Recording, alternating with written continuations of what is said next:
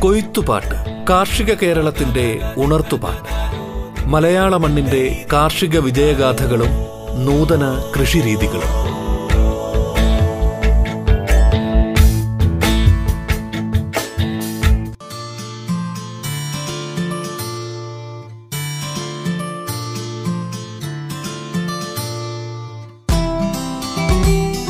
കൃഷി കേവലം ഒരു തൊഴിൽ എന്നതിനും അപ്പുറം ഒരു ജീവിതശൈലിയും സംസ്കാരവും ആണ്.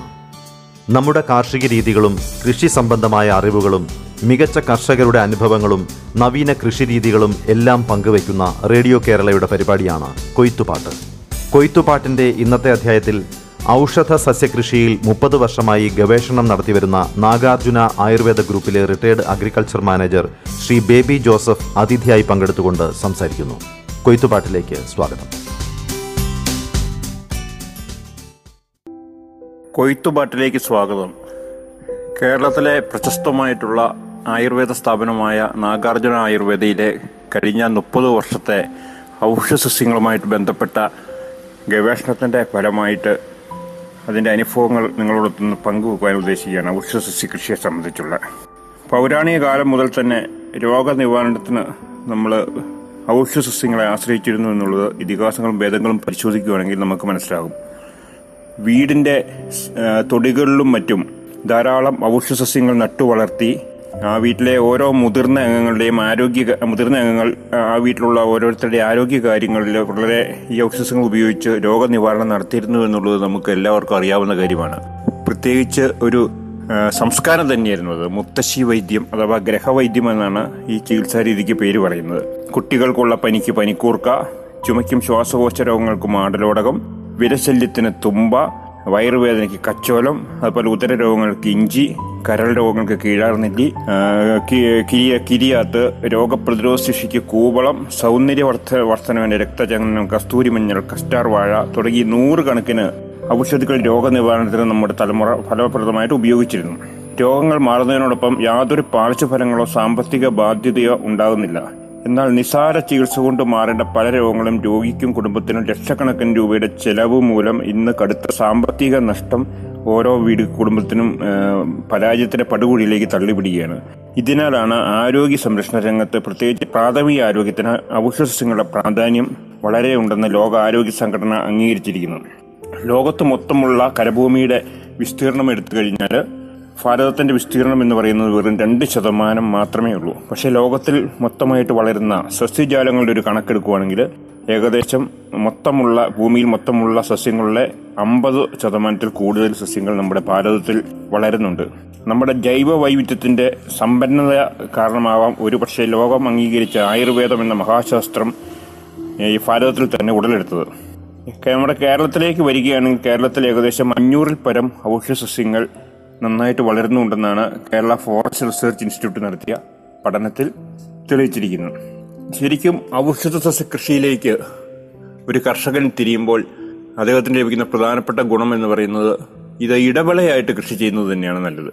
മറ്റ് കൃഷികളോടൊപ്പം തന്നെ ഇപ്പം തെങ്ങിൻ തോപ്പിലോ റബ്ബർ തോട്ടത്തിലോ ലഭ്യമായ ഏത് സ്ഥലത്തും വളർത്താവുന്ന ഔഷധ സസ്യങ്ങളുണ്ട്. ഇവ കൃഷി ചെയ്യാൻ ഏറ്റവും പറ്റിയ സമയം എന്ന് പറയുന്നത് നമ്മുടെ ജൂൺ ജൂലൈ മാസത്തിൽ പുതുമഴ ലഭിക്കുന്നു ലഭിക്കുന്നതോടുകൂടിയാണ്. സ്ഥലം നന്നായിട്ട് കൃഷി കിളച്ചൊരുക്കി നമ്മൾ പച്ചക്കറികൾ ഇഞ്ചി കപ്പയൊക്കെ കൃഷി ചെയ്യുന്ന പോലെ തന്നെ നമുക്ക് കൃഷി ഇറക്കാൻ കഴിയും. ഒരു കാരണവശാലും രാസവളങ്ങൾ അതേപോലെ തന്നെ കീടനാശിനികൾ പൊതുവെ ഔഷധസസ്യങ്ങൾ ഉപയോഗിക്കാൻ പാടില്ല. ജൈവവളങ്ങളാണ് ഔഷധസസ്യ കൃഷിക്ക് ഏറ്റവും അനുയോജ്യമായ വളം. അതോടൊപ്പം തന്നെ ജൈവ കീടനാശിനികൾ നമുക്ക് രോഗങ്ങൾ വന്നു കഴിഞ്ഞാൽ ഉപയോഗിക്കാൻ കഴിയും. അതിന്റെ കാരണം എന്താണെന്ന് ചോദിച്ചു കഴിഞ്ഞാൽ ഔഷധസസ്യങ്ങളിൽ രോഗ രോഗനിവാരണത്തിന് ഏറ്റവും കൂടുതലുള്ള അവയുടെ രാസവസ്തുക്കൾക്ക് സെക്കൻഡറി മെറ്റബോളൈറ്റ്സ് എന്നാണ് പറയുന്നത്. ഉദാഹരണമായിട്ട് പറയുവാണെങ്കിൽ ആൽക്കലോയിഡുകൾ ഫ്ലേവനോയിഡുകൾ ഗ്ലൈക്കോസൈഡുകൾ വളട്ടൈൽ ഓയിലുകൾ പശകൾ ടാനിന് റെസിൻസ് ഒളിയോ റെസിൻസ് ആന്റി ഓക്സിഡൻസ് ഇങ്ങനെ ഒരു പിടി രാസ രാസസംയുക്തങ്ങൾ ഈ ഔഷധസസ്യങ്ങളിലുണ്ട് അപ്പോൾ രാസവളങ്ങൾ അപ്ലൈ ചെയ്ത് നമ്മൾ കൃഷി ചെയ്ത് കഴിഞ്ഞാൽ ഈ ഇവയുടെ ഔഷധ വീര്യം വളരെ കുറയുന്നതായിട്ടാണ് കാണുന്നത്. സാധാരണയായിട്ട് ഏറ്റവും കൂടുതൽ സ്ട്രെസ് കണ്ടീഷനിൽ വളരുന്ന ചെടികളാണ് കൂടുതൽ ഔഷധ മൂല്യം കാണിക്കുന്നത്. ആദായം തരുന്നതോടൊപ്പം തന്നെ ഔഷധ സസ്യങ്ങൾ മറ്റ് കാർഷിക വിളകൾക്ക് അതേപോലെ തന്നെ മറ്റ് ജീവജാലങ്ങൾക്കും വളരെയേറെ ഗുണങ്ങൾ ചെയ്യുന്നുണ്ടെന്നാണ് പഠനങ്ങൾ തെളിയിക്കുന്നത്. ഉദാഹരണത്തിൽ നമുക്കറിയാം കേരളത്തിലെ കൃഷിഭൂമി എന്ന് പറയുന്നത് വളരെ ചെരിവുള്ള പ്രദേശമാണ്. ഈ ചെരിവുള്ള സ്ഥലത്ത് നമുക്കറിയാം പ്രളയം പോലെയുള്ള കടുത്ത മഹാ പേമാരി ഉണ്ടായി കഴിയുമ്പോൾ പ്രത്യേകിച്ച് കേരളത്തിൽ ഏറ്റവും കൂടുതൽ മഴയുണ്ടാകുന്ന ഒരു പ്രദേശമാണ്. ഈ പറയുന്ന എല്ലാ ചെടികളുടെയും ഔഷധങ്ങൾ മാത്രമല്ല എല്ലാ ചെടികളുടെയും നിലനിൽപ്പിന് ഏറ്റവും ആവശ്യമുള്ള ഘടകമാണ് അവയുടെ മേൽമണ്ണ് എന്ന് പറയുന്നത്. അപ്പോൾ ഇങ്ങനെ മൂല്യമേറിയ മേൽമണ്ണ് മഴവെള്ളത്തോടൊപ്പം അടുത്ത പുഴയിലോ തോട്ടിലോ നദിയിലോ പതി പതിച്ച് നമുക്ക് വളരെ വളരെ നഷ്ടമാണ് ഉണ്ടാകുന്നത്. അപ്പോൾ ഈ അമൂല്യമായിട്ടുള്ള ഈ മേൽമണ്ണ് ശരിക്കും ഒരു പിടി മേൽമണ്ണ് ഉണ്ടാകണമെങ്കിൽ ആയിരം വർഷം വേണമെന്നാണ് പഠനങ്ങൾ പറയുന്നത്. അപ്പം ഇങ്ങനെയുള്ള മേൽമണ്ണ് സംരക്ഷിക്കുവാൻ രാമച്ചം ചിറ്റരത്ത ആടലോടകം തുടങ്ങിയ നല്ല വേരുപിടുത്തമുള്ള ചെടികൾ കൃഷി ചെയ്യുവാണെങ്കിൽ നമുക്ക് ഈ ഏറ്റവും അമൂല്യമായിട്ടുള്ള മേൽമണ്ണ് സംരക്ഷിക്കാൻ കഴിയും. അതേപോലെ തന്നെ പയറുവർഗത്തിലുള്ള ഓരില മൂവില നീലയമരി ശംഖുപുഷ്പം ചപ്പങ്ങം തുടങ്ങിയ ഒരുപാട് ഔഷധസസ്യങ്ങളുണ്ട് പയറുവർഗത്തിൽ വരുന്നത് പയറുവർഗത്തിലുള്ള നമുക്ക് എല്ലാ വിളകളുടെയും ഏറ്റവും വലിയ ഗുണം എന്ന് പറയുന്നത് അന്തരീക്ഷത്തിൽ നിന്നും നൈട്രജൻ സംഭരിച്ച് മറ്റു വിളകൾക്ക് വളമായിട്ട് കൊടുക്കാൻ അവയുടെ വേരിൽ ഇത് സംഭരിച്ച് വെച്ച് വളമായിട്ട് കൊടുക്കാനുള്ള പ്രത്യേക കഴിവ് ഈ പയറുവർഗത്തിലുള്ള ചെടികൾക്കുണ്ട്. അപ്പൊ അങ്ങനെയുള്ള ഔഷധ ചെടികൾ നമ്മൾ കൃഷി ചെയ്യുന്നത് തീർച്ചയായിട്ടും അത് മറ്റ് വിളകൾക്ക് വളരെ ഗുണം ചെയ്യും. അതേപോലെ തന്നെ കൊടുവേലി പോലെയുള്ള വിളകൾ എലിശല്യം കുറയ്ക്കുന്നതാണ്. അണലിവേഗം വയമ്പ് വെളുത്തുള്ളി തുടങ്ങിയ ഔഷധസ്യങ്ങൾ പാമ്പിൻ ശല്യം കുറയ്ക്കും നമ്മുടെ പുരയിടത്തിൽ അല്ലെ വീടിന്റെ അടുത്ത്. കിരിയാത്തടക്കമുള്ള ധാരാളം ഔഷധസ്യങ്ങൾ ജൈവ കീടനാശിനിയായും മറ്റ് ചില ഔഷധസ്യങ്ങൾ ജൈവ മൃഗ സംരക്ഷണത്തിന് മരുന്നുകളായിട്ടും അതായത് മൃഗങ്ങൾക്ക് വേണ്ടിയും നമുക്ക് ഔഷധസ്യങ്ങൾ മരുന്നായിട്ട് ഉപയോഗിക്കാൻ കഴിയും. ഇന്നിപ്പോൾ നമുക്ക് മൃഗ ചികിത്സയിൽ കൂടുതലായിട്ട് ഉപയോഗിക്കുന്ന രാസമരുന്നുകളാണ്. അവയുടെ അവശിഷ്ടങ്ങൾ പാലിലൊക്കെ വരികയും ഇന്ന് നമുക്കറിയാം എല്ലാ ഭക്ഷ്യ ഉൽപ്പന്നങ്ങളും വളരെയേറെ പരിശോധനയ്ക്ക് വിധേയമായിട്ടാണ് നമുക്ക് കയറ്റുമതിയൊക്കെ ചെയ്യാൻ പറ്റുകയുള്ളൂ അപ്പോൾ അങ്ങനെയുള്ള രാസ ഔഷധങ്ങൾ കൊടുത്തു കഴിഞ്ഞാൽ അവ പലപ്പോഴും വിപരീത ഗുണമുണ്ടാക്കും. ആര്യവേപ്പ് കുമിഴ് കൂവളം നീർമരുത് നെല്ലി അശോകം അടക്കമുള്ള അനേകം വൃക്ഷങ്ങൾ അന്തരീക്ഷത്തിലെ പ്രാണവായുവിന്റെ തോത് കൂട്ടുകയും ഭൂമിയിലെ കാർബൺ ഡയോക്സൈഡിനെ വലിച്ചെടുത്ത് ശരിക്കും നല്ല ശുദ്ധമായ ഓക്സിജൻ ഇങ്ങനെയുള്ള ഔഷധ വൃക്ഷങ്ങൾ നൽകുകയും ചെയ്യുന്നു. ഇന്നിപ്പോൾ എല്ലാ മൃഗങ്ങളും അല്ലെങ്കിൽ എല്ലാ ജീവജനങ്ങളും നേരിടുന്ന ഏറ്റവും വലിയൊരു വിഷയമാണ് ആഗോള താപനം വഴി നമ്മുടെ കാലാവസ്ഥാ വ്യതിയാനം. അപ്പോൾ ഇതിനെ ഒരു പരിധി വരെ നമുക്ക് സംരക്ഷിക്കണമെങ്കിൽ നമ്മുടെ മരങ്ങളും ചെടികളും പരമാവധി അതായത് നമ്മുടെ ജൈവ വൈവിധ്യം പരമാവധി സംരക്ഷിക്കുക എന്നുള്ളത് മാത്രമാണ് ഏകപ്രതിനിധി പൊതുവെ ഔഷധ കൃഷി രണ്ട് രീതിയിൽ നമുക്ക് ചെയ്യാം.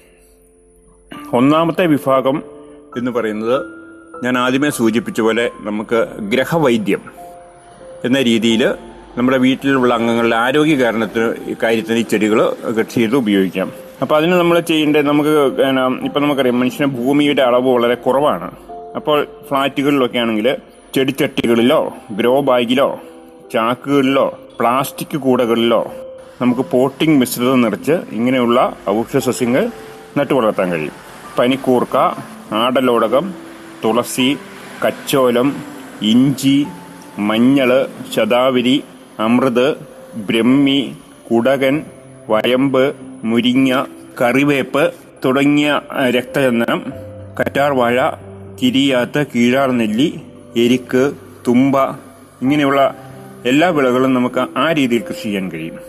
അതേസമയം കൂടുതൽ സ്ഥലമുള്ള കർഷകർക്ക് ലാഭകരമായിട്ട് നമുക്ക് മറ്റേത് ലാഭകരമായിട്ട് വളർത്തുന്ന വിളകളെ പോലെ തന്നെ ഔഷധ സസ്യങ്ങളും നമുക്ക് കൃഷി ചെയ്യാൻ കഴിയും. ഉദാഹരണമായിട്ട് കൊടുവേലി അടപതിയൻ നീലയമരി കച്ചോലം നാഗദന്തി ബ്രഹ്മി കറ്റാർവാഴ തിപ്പലി അശോകം നീർമരുത് ഇങ്ങനെയുള്ള ഔഷധസ്യങ്ങൾ തീർച്ചയായിട്ടും കൂടുതലായിട്ട് കൃഷി ചെയ്യുന്നത് നേരത്തെ സൂചിപ്പിച്ച പോലെ തന്നെ കർഷകന് നല്ല വില ലഭിക്കുകയും അതോടൊപ്പം തന്നെ ആയുർവേദ മരുന്ന് നിർമ്മാണശാലകൾക്ക് മികച്ച ഔഷധസ്യങ്ങൾ മരുന്നുൽപാദനത്തിന് ഉപയോഗിക്കാനും കഴിയും. ഇന്നിപ്പോൾ നമ്മുടെ ആയുർവേദ മേഖല നേരിടുന്ന ഏറ്റവും വലിയൊരു വിഷയമാണ് ഗുണമേന്മയുള്ള ഔഷധസ്യങ്ങളുടെ ദൗർബല്യം എന്ന് പറയുന്നത്. അപ്പോൾ അത് പരിഹരിക്കണമെങ്കിൽ ഔഷധ സസ്യകൃഷി മാത്രമേ അതിനുള്ള ഏക പരിഹാരം എന്ന് പറയാവുന്നത് ഔഷധ സസ്യകൃഷിയിൽ മുപ്പത് വർഷമായി ഗവേഷണം നടത്തിവരുന്ന നാഗാർജുന ആയുർവേദ ഗ്രൂപ്പിലെ retired agriculture manager Shri Baby Joseph സംസാരിക്കുന്ന കൊയ്ത്തുപാട്ടാണ് റേഡിയോ കേരളയിൽ ശ്രോതാക്കൾ കേട്ടുകൊണ്ടിരിക്കുന്നത്. കൊയ്ത്തുപാട്ട് ഇടവേളയ്ക്കു ശേഷം തുടരും.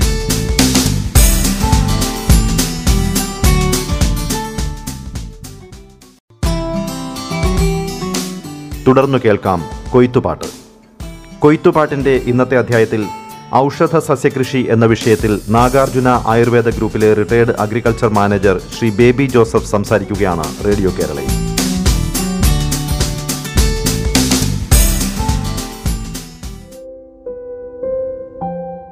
ഈ അടുത്ത കാലത്ത് നടത്തിയ പഠനങ്ങളിൽ വളരെ സ്വാഗതാർഹമായിട്ടുള്ള ഒരു കാര്യമാണ്.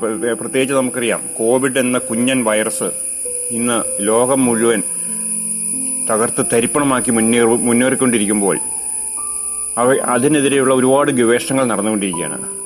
നമ്മുടെ ഇന്ത്യ ഗവൺമെന്റും നമ്മുടെ ഗവേഷണ സ്ഥാപനങ്ങളായിട്ടുള്ള C S I R AYUSH തുടങ്ങിയ സ്ഥലങ്ങളിൽ നടത്തിയ പഠനങ്ങളിൽ നമ്മുടെ കേരളത്തിൽ വളരുന്ന രണ്ട് മൂന്ന് ഔഷധ സസ്യങ്ങൾ കോവിഡ് വൈറസിനെതിരെ പ്രത്യേകിച്ച് രോഗം ബാധിച്ചു കഴിഞ്ഞാൽ സാധാരണ നിലയിലേക്ക് തിരിച്ചു വരുവാൻ വളരെയേറെ ഗുണം ചെയ്യുമെന്ന പഠനങ്ങൾ കൃത്യമായിട്ട് തന്നെ തെളിയിച്ചിട്ടുണ്ട്. നമ്മളെ ആടലോടകം അശ്വഗന്ധ അമൃത് അടയ്ക്കാമണിയൻ തുടങ്ങിയ ചെടികൾക്ക് ഈ രോഗാണുവിനെ ഒരു പരിധിവരെ കീഴ്പ്പെടുത്താൻ കഴിയുമെന്ന് പഠനങ്ങൾ തെളിയിച്ചിട്ടുണ്ട്. അത് കൂടുതൽ ഗവേഷണങ്ങളുമായിട്ട് മുന്നേറിക്കൊണ്ടിരിക്കുകയാണ്. അങ്ങനെയൊക്കെ വരുവാണെങ്കിൽ ഭാവിയിൽ തീർച്ചയായിട്ടും ഔഷധ സസ്യ കൃഷി മേഖല എന്ന് പറയുന്നത് ഒരു പ്രത്യേക ഇതായിട്ട് തന്നെ മുന്നേറാൻ കഴിയുമെന്ന കാര്യത്തിന് യാതൊരു സംശയവുമില്ല.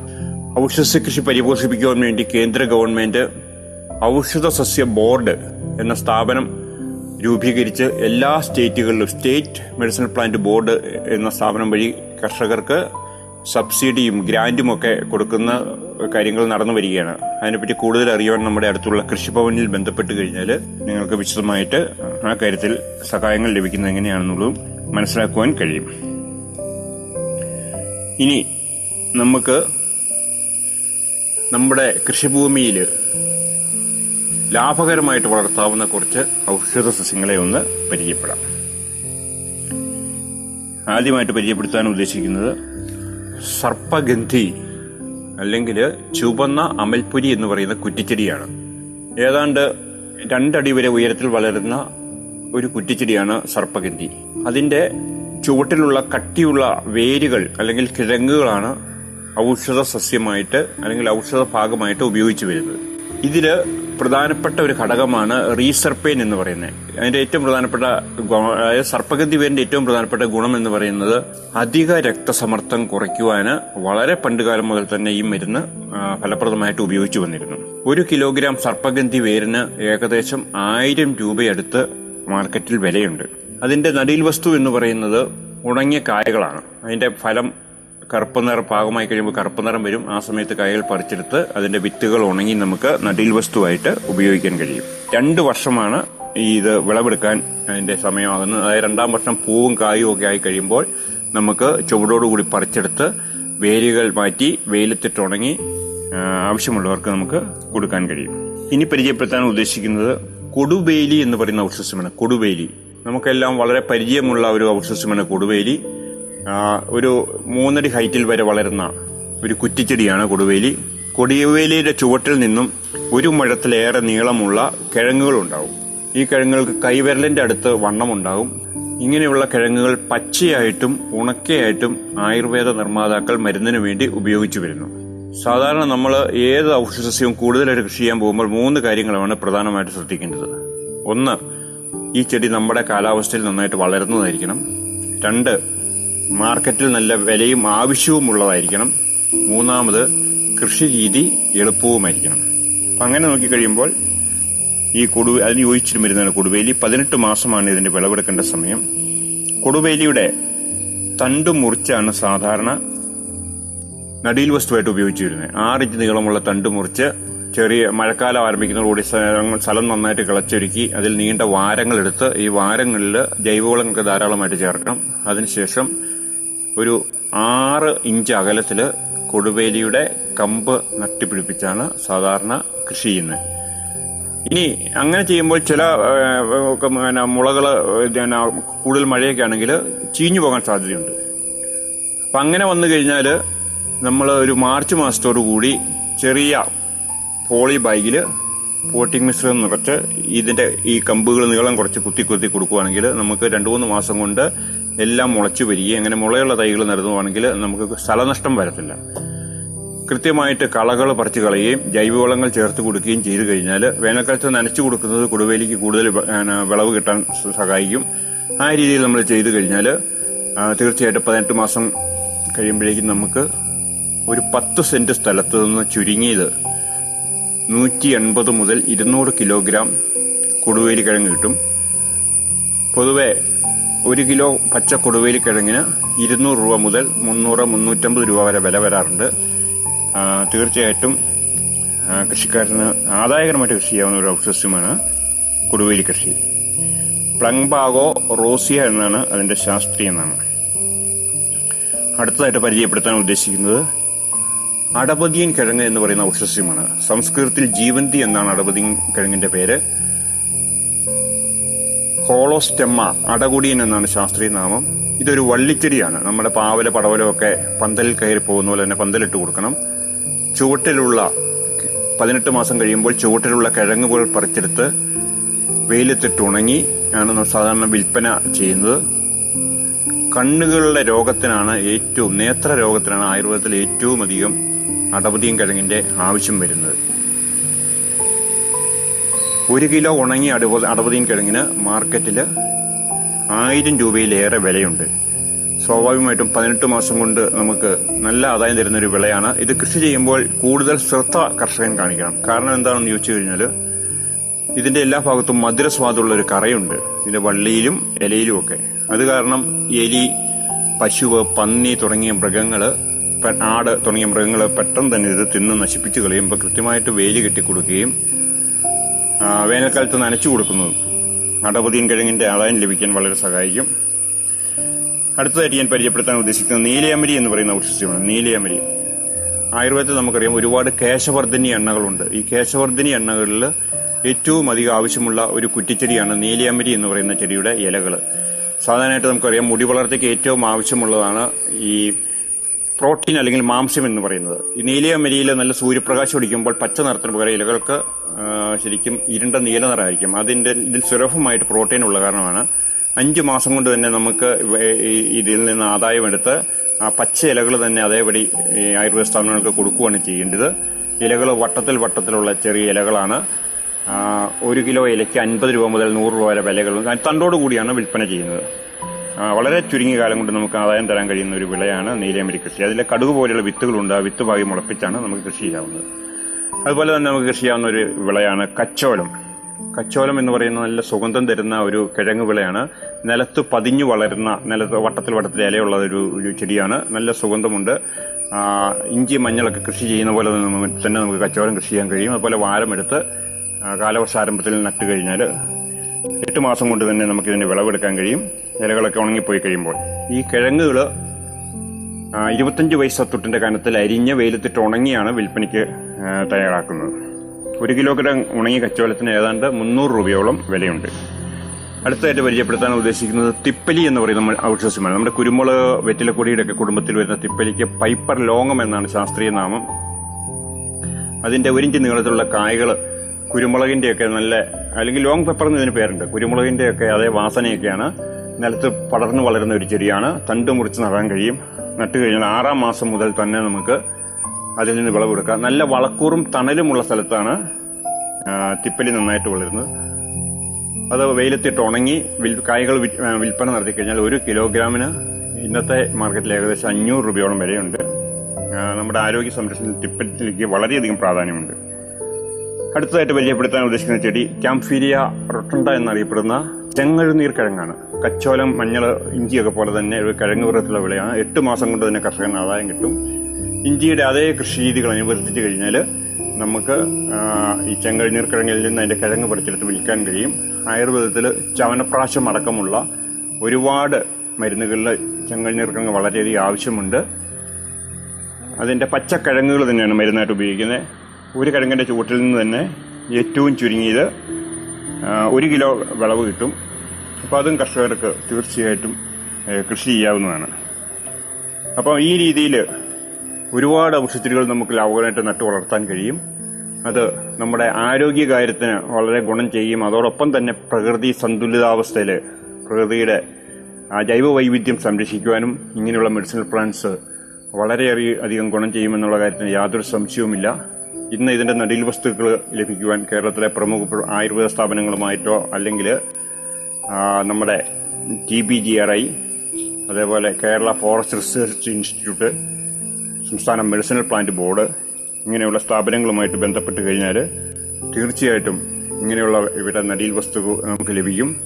ഇപ്പൊ നാഗാർജുനെ സംബന്ധിച്ച് പറയുവാണെങ്കിൽ മൂവാറ്റുപുഴ നാഗാർജുനയുടെ നഴ്സറി ഉണ്ട് അവിടെ നിന്ന് ഏകദേശം നാനൂറിൽ പരം ഇനങ്ങളിൽപ്പെട്ട ഔഷധങ്ങളുടെ തൈകൾ ലഭിക്കുന്നതാണ്.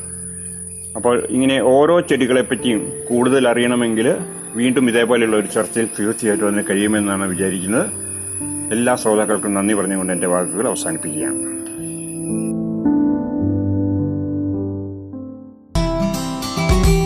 ഔഷധ സസ്യകൃഷി എന്ന വിഷയത്തിൽ നാഗാർജുന ആയുർവേദ ഗ്രൂപ്പിലെ retired agriculture manager Shri Baby Joseph സംസാരിച്ച കൊയ്ത്തുപാട്ടിന്റെ ഇന്നത്തെ അധ്യായം ഇവിടെ പൂർണമാകുന്നു. നമസ്കാരം.